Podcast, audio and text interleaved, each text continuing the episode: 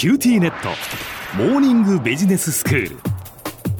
今日の講師は九州大学ビジネススクールで企業倫理とリスクマネジメントがご専門の平野琢先生です。よろしくお願いいたします。よろしくお願いします。先生今日はどういうお話ですか？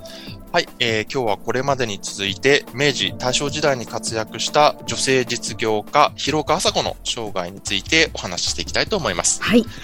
今日はその中でも、朝子の、まあ、多角化経営、特に、まあ、この前話した石炭事業の失敗ですね。これの、まあ、リベンジ、再挑戦の物語について話していきたいと思います。はい。あの、前回お話しした通りですね、まあ、経済不況、そしてまあ、インフラの整備が追いつかなかったことから、朝子の初めての石炭ビジネスの挑戦は失敗に終わってしまいます。はい。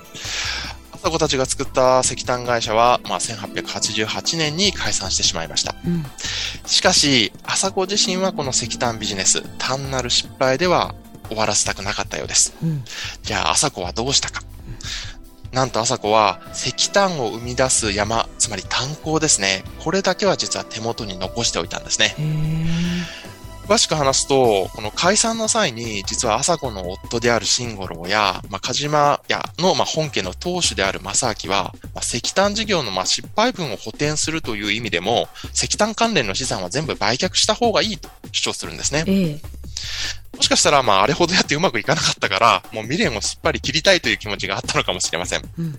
しかし、実は朝子はこれにすごく反対するんですね。そして、朝子の反対の結果、実は当時会社が持っていた、まあ、ウルノ炭鉱、今の飯塚市にある炭鉱なんですけど、うん、これだけは結果的に売却されませんでした。うん、おそらく、朝子はこのウルノ炭鉱をまあ、リベンジの、まあ、きっかけとして残しておきたかったのだというふうに考えられます。そして、この、まあ、朝子の考え通り、最初の、まあ、石炭ビジネスの失敗から7年経過した1895年、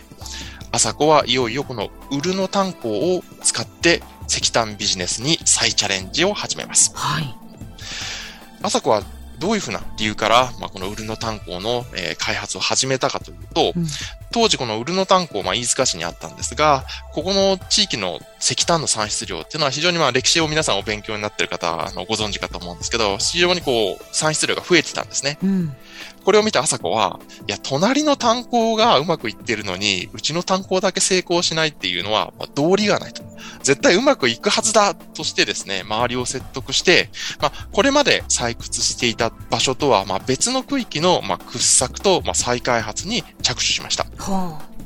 ただ、まあ、当時の、まあ、技術というのは、まあ、今の、まあ、掘削技術やですね、まあ、その地質学の、まあ、知見ほど、まあ、発達していなかったので、うん、まあ、かなり、まあ、賭けであったとも言えます。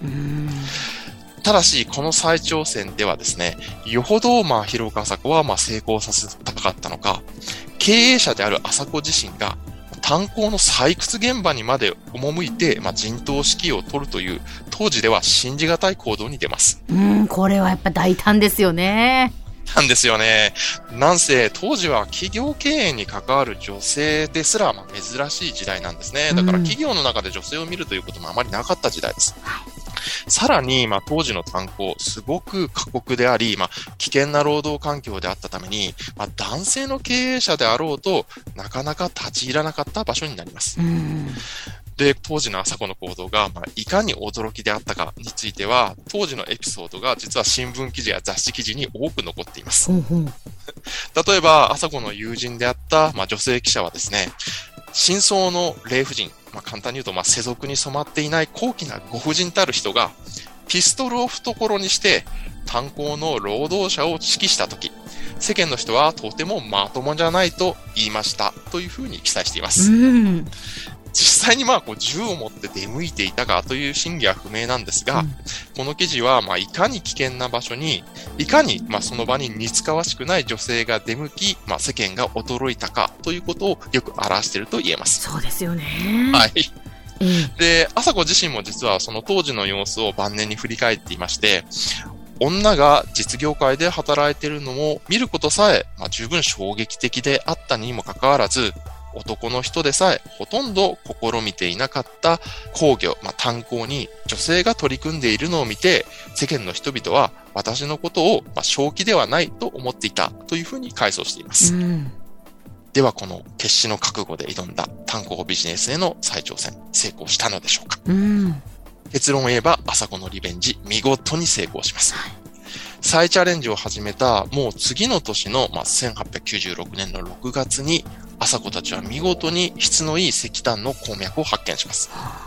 今でもその産出量のデータが残っていてですね、1897年から急増して、記録では明治29年から明治32年にかけては3年間で産出量が13倍近くに増えたという記録が残っています。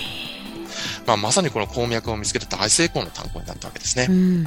そして、まあ、カジマヤは、1901年には、この炭鉱を官営の八幡製鉄所、ここに売却し、結果としてカジマヤは投資額を上回る利益を手にすることができ、石炭ビジネスへのリベンジは大成功のうちに幕が降りるということになります。うん、本当にすごいですね。やっぱりこの朝子が実際こう現場に行ったっていうのはやっぱ大きかったんでしょうかはい。まあ、何かしらかの効果はやはりあったと考えられます。えしかし、まあ、ちょっと歴史の、まあ、精緻な視点から見ると、残念ながら、朝子が炭鉱の現場に赴いたことで、まあ、周囲がすごく驚きましたというエピソードはよく記録では残っているんですが、うん、彼女がどのようなマネージメントを炭鉱で実際に行い、どのような結果をもたらしたか、これについては資料が非常に少ないんですね。うん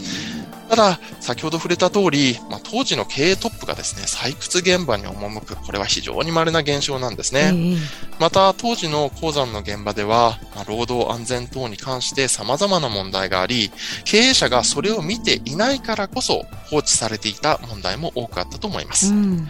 これを踏まえると、経営トップの朝子が現場に赴くことで、これまで見落とされていた現場の問題に気づき、積極的な解決が図られたのではという推察は容易にできるかと思います。では先生、今日のまとめをお願いします。はい。周囲が驚くようなアクションで、石炭ビジネスの再チャレンジを成功させた広岡朝子。このプロセスには目的の達成のためには何が必要かを考え、必要であると判断した場合に前例や慣習にこだわらず、これを実践していくという、朝子の経営者としての姿勢が垣間見れます。今日の講師は九州大学ビジネススクールで企業倫理とリスクマネジメントがご専門の平野拓先生でした。どうもありがとうございました。ありがとうございました。